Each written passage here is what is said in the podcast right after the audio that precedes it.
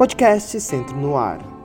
Retroperspectiva 2021. Boas práticas na educação. Você já imaginou uma caça a tesouros aos estudantes utilizando tecnologia?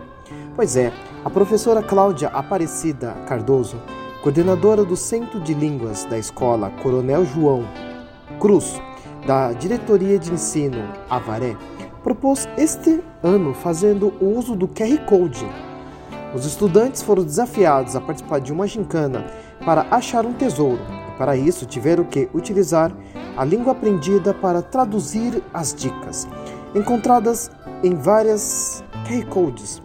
Mas havia uma regra importante: não poderia procurar a tradução em algum aplicativo ou site.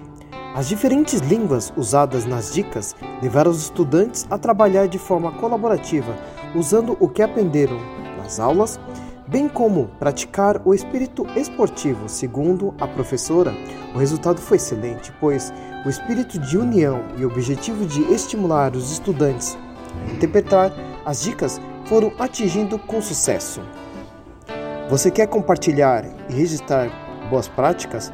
Se você já desenvolveu algum projeto dentro ou fora da sala de aula ligado à tecnologia e inovação, queremos conhecer o seu trabalho.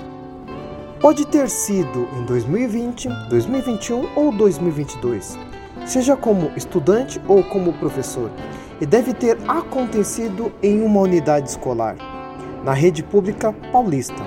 Não deixe de participar e conte a sua história. Para participar, deixaremos o link do formulário para divulgação neste episódio. Podcast Centro no Ar, você sempre bem informado.